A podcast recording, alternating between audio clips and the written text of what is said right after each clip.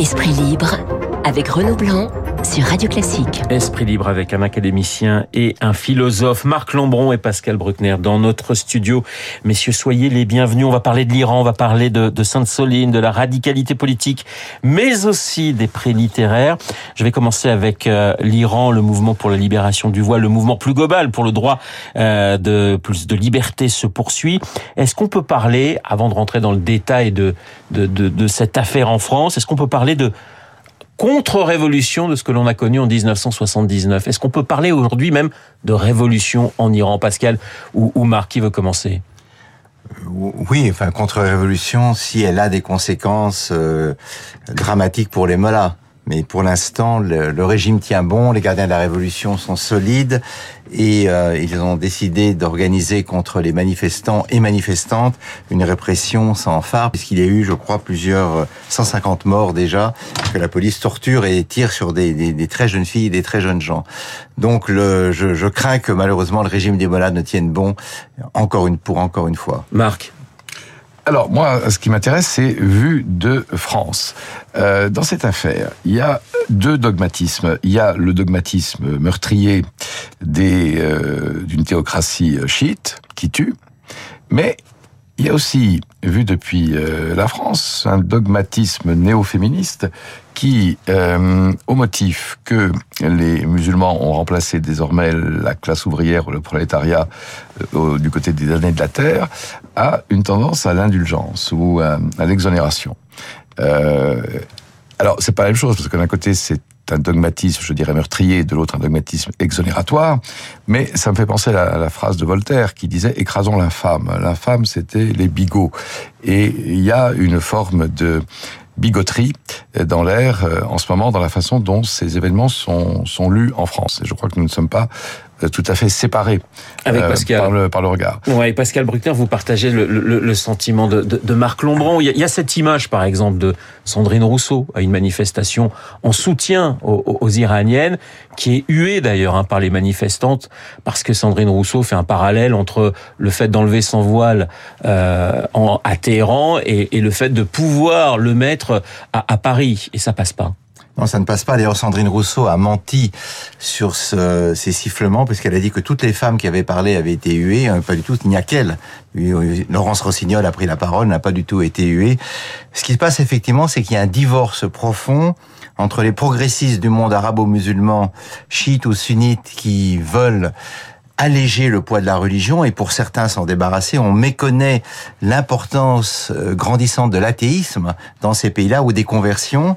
Et puis les progressistes occidentaux, comme l'a dit Marc, ils sont prisonniers de leurs préjugés et surtout de leur clientélisme dans les quartiers, puisqu'ils ont joué la carte du vote musulman, notamment c'est vrai de la France Insoumise, c'est vrai d'Europe Écologie Les Verts, et donc ils soutiennent avec des arguments sophistiques que c'est la même chose. Il y a eu dans l'Obs une, euh, une tribune signée par le sociologue Éric Fassin et l'historienne entre guillemets John Scott, John Scott dont le seul euh, qui est une grande ennemie de la laïcité à la française, soutenant qu'il n'y a rien de contradictoire à, soutenir le droit des femmes à porter un voile en France, à ne pas le porter en Iran.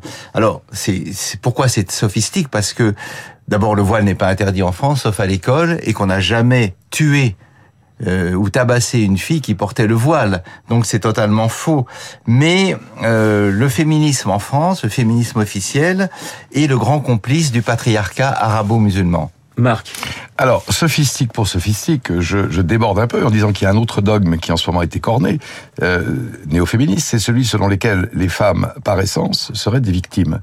Euh, je recommande un article de Valérie Toragnan dans la revue des Deux Mondes qui s'intitule Le mal, MAL, n'a pas de sexe, parce que somme toute, regardez ces affaires concernantes euh, où une jeune femme de 24 ans tue une adolescente de 12 ans, c'est l'affaire Lola. Euh, cette affaire de cette mère euh, marseillaise qui tue son enfant autiste de, de 11 ans. Donc cette, cet angélisme, au fond, est, est, est contrebattu. Et ça n'est pas d'aujourd'hui que de la Brinvilliers à Marie Besnard, les empoisonneuses se, se, se prodiguent. Euh, je recommande d'ailleurs le, le, cinéma avec un certain courage, sans doute, deux films, L'origine du mal, où le personnage de Laure Calamy est précisément une diabolique, et, et le film qui sort aujourd'hui, de Nicolas Bedos, euh, Mascarade, où Marine Vact euh, n'a pas le n'a pas forcément le, le, beau rôle. Cela dit, euh, ces, ces exagérations nuisent en quelque sorte à la vérité. La vérité, il faut le dire aussi, c'est qu'il y a 120 féminicides euh, par an, c'est-à-dire il y a une affaire Daval euh, ou une affaire Vérac tous les euh, trois jours, euh, que euh, on sait bien que le, le, goût des armes et de la guerre est plutôt masculin et que, petite statistique, 80% des excès de vitesse en voiture sont commis par des hommes plutôt que par des femmes. Ouais. Mais pour autant, pas d'angélisme, ni d'un côté ni l'autre. On va passer au, un, un, très oui, rapidement un parce qu'on est mot, temps. Marc a évoqué Pascal. le film Mascarade, il faut saluer le courage d'une de nos plus grandes actrices, Isabelle Adjani. Isabelle Adjani, qui Oui. en 89, alors qu'elle était couronnée par les Césars pour Camille Claudel, a eu le courage de lire un extrait des versets sataniques sur la scène, De Salman alors que la fatwa contre Salman Rushdie venait d'être prononcée. C'est un courage dont Sandrine Rousseau, Mathilde Panot, Clémentine Autain et surtout l'immense, l'incommensurable Annie Ernaux ferait bien de s'inspirer. Voilà, mais vous êtes fait des copines pour euh, pour euh, la semaine. On Elle va a, elle a aussi le courage de, de pasticher Gloria Swanson d'un saut de sel boulevard, euh, de jouer avec elle-même, avec euh, avec humour sur le fil, mais c'est très réussi. Et elle fait partie de ces actrices qui s'étaient coupé une mèche justement en soutien aux, aux, Iraniennes. Retour en France avec les méga bassines de euh, Sainte-Soline. On a vu ces images d'affrontements très très violentes hein, entre forces de l'ordre et, militants écologistes. Je sais pas trop comment il faut les appeler les militants écologistes. Qu'est-ce que vous retenez de ces images, Pascal et Marc? Alors, je retiens d'abord qu'elles sont pas nouvelles. Euh, Souvenez-vous de Sivens, c'était il y a euh, un peu moins de dix ans, un projet de barrage sur le cours du Tescou, un affluent du Tarn, avait été abandonné le 4 décembre 2015 après que de violents affrontements aient conduit à la mort euh, du jeune botaniste Rémi Fraisse par une grenade offensive. Le projet, qui était pourtant indispensable à l'irrigation des terres, avait été abandonné en raison de cet incident. Il se trouve que j'ai été invité par une coopérative agricole un an après et les euh, les, les paysans de cette région me disaient leur consternation face à la violence et à la sauvagerie des manifestants euh, qui est totalement déconnecté du monde rural. Et alors ils en avaient listé un certain nombre. Il y avait des zadistes qui venaient de Notre-Dame-des-Landes. Il y avait des décroissants. Il y avait des anarchistes, des anarchistes néoludites. Vous savez, du, du ludisme du 19e siècle, des transitionneurs, donc des gens qui n'ont strictement rien à voir avec la nature et avec le monde rural, mais qui ont fait des retenues d'eau l'incarnation du mal. Et on a déjà eu d'ailleurs le même euh, phénomène avec les OGM. Souvenez-vous de José Bové et de cet obscurantisme anti-progrès qui avait agité le monde écologique. Marc, euh, le ministre de l'Intérieur a parlé d'écoterrorisme. Est-ce Oui. que c'est une façon de de cacher la faiblesse de l'État parce que euh, là-dessus c'est pas quand même extraordinaire 4000 manifestants et on a l'impression qu'à chaque fois bah, l'État est incapable de faire le ménage si je puis dire. À mon avis, c'est une innovation lexicale pour, en effet, comme le dit Pascal Bruckner, une chose assez ancienne. Moi, mes souvenirs d'adolescence, c'est le Larzac, c'est-à-dire ce plateau Ouais. que euh, l'armée voulait occuper et, et qui pendant des, des aménagé, qui pendant des, des, des mois a été précisément, euh, on parlait pas encore de zadisme, enfin c'était c'était une zone à, à défendre. Je me souviens très bien d'une sorte d'écologie régionaliste, volum viur al país, disait-on en Occitanie, nous voulons vivre au, pays, ou du FLB, le Fonds de libération de la Bretagne, qui faisait sauter des transformateurs euh, électriques, pour ne pas parler des batailles rangées qui ont eu lieu notamment en Allemagne euh, ou au Japon, autour des centrales thermiques ou des centrales euh, nucléaires. Bon, et, c'était dans les années 70, l'État était déjà là et il y avait déjà ces atteintes au, ces atteintes au, au droit parce que c'était à la loi ou, ou des non, je crois pas que ça soit ça soit euh, si nouveau.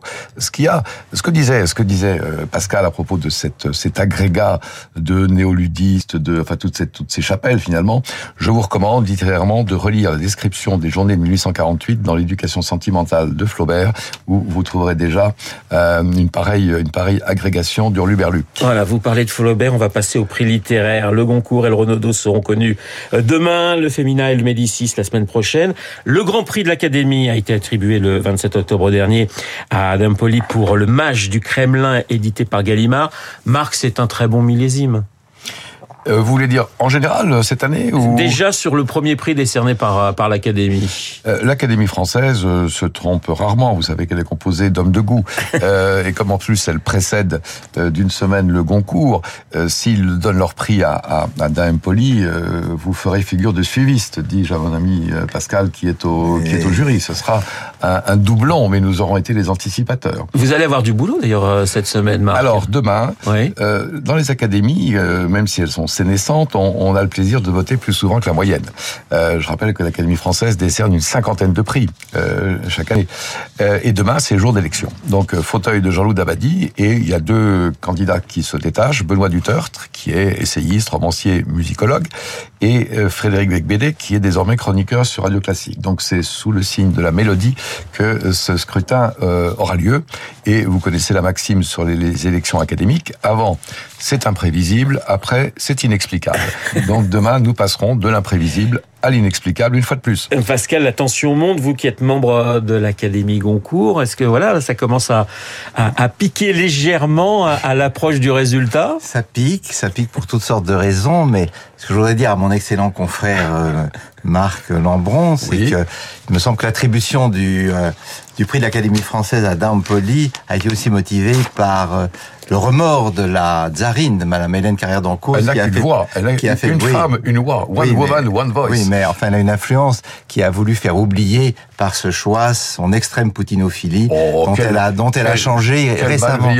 Non, c'est pas une malveillance, c'est oh. une, c'est une analyse lucide. Mais qu'est-ce que Madame Chandernagor a à faire, à faire oublier si le, vous donnez le prix le de l'Académie française n'a jamais empêché le concours de couronner un livre. C'est vrai. Quand il apparaît comme bon, il y a eu, euh, il y a eu Jonathan Little, il y a eu Patrick Rambaud, qui ont fait le doublé, si André je puis dire. Ma André oui. Makin. Oui. Donc nous verrons demain. Je ne peux pas préjuger du résultat, mais euh, en tout cas, euh, je préfère être un bon suiveur qu'un mauvais innovateur. Bon, alors je dirais aussi que demain oui. est en lice pour le Renaudot essai, on peut tout de même le faire sans mais, conflit d'intérêt. Oui, notre ami Guillaume Durand. Bah oui, c'est mon patron, donc je suis obligé d'en dire un mot quand même si je veux continuer à exister bah oui, sur cette antenne. Non, bah, mais moi, je, plus, je, plus, je, lui souhaite d'avoir le prix. Et puis, plus sérieusement, effectivement, il y a, il y a deux possibilités pour pour Guillaume. Mais euh, vous avez signé un, un, un joli billet concernant son livre, euh, Marc, dans dans dans, dans le Point, euh, déjeunons sur l'herbe, hein, qui évoque la carrière de Manet, mais pas simplement. Hein. C'est un peu l'histoire de l'art vue par par Guillaume. Vous avez aimé ce livre, tout simplement? Beaucoup. Je dirais que c'est presque un livre de d'égo-histoire de, de l'art, c'est-à-dire qu'il part. Guillaume Durand parle de Manet, qui est qui est sa passion, et on peut rappeler qu'il est fils de galeriste. Et euh, à partir de recherches tout à fait érudites, mais présentées comme celles d'un amateur, euh, il va euh, étoiler son, son propos vers les, les, les successeurs ou les, les, ceux qui ont été influencés. Alors il se promène, c'est une déambulation, donc il va voir aussi bien Catherine Millet que Robert De Niro, que Bertrand Lavier, que Michael Barcelo. Donc c'est un livre très vivant, un livre d'entretien. Ça, ça vous plaît Et de toute façon, en, ce mélange des genres, Marc les, les, promenades, oui, la, le promenade, c'est un genre euh, littéraire français. Il y a un côté, un côté Diderot hein, qui, qui, qui, écrivait des, des, des, salons sur les peintres de, son temps. Et en même temps, c'est le neveu de Rameau. Alors là, c'est le neveu de Manet, si vous voulez, euh, avec euh, en même temps une façon de euh, et sans aucune prétention de dire quand j'avais 17 ans j'aimais Led Zeppelin et Manet et c'est une autobiographie indirecte et aussi un, hommage au père récemment disparu. Un oui, petit mot. Oui, la force Pascal de ce livre, c'est qu'au lieu de polémiquer sur l'art contemporain, comme le font certains euh, chroniqueurs ou philosophes, euh, Guillaume nous fait aimer les, les peintres et les artistes qu'il aime. Et ça, je trouve que c'est un message extrêmement positif. Euh, provoquons l'enthousiasme plutôt que dénigrer des œuvres dont nous n'avons jamais entendu parler et que de, de susciter des polémiques inutiles. C'est la noblesse du oui plutôt que la macération du non. Et euh, dans la France aujourd'hui, on pourrait dire un peu plus oui et un peu moins non. Esprit libre avec Marc Lambron et Pascal Bruckner. Pascal qui est resté extrêmement discret sur le concours qui va être connu. Dans... S'il n'est pas encore voté, vous savez. oui, non, mais je, je me dis, vous avez peut-être.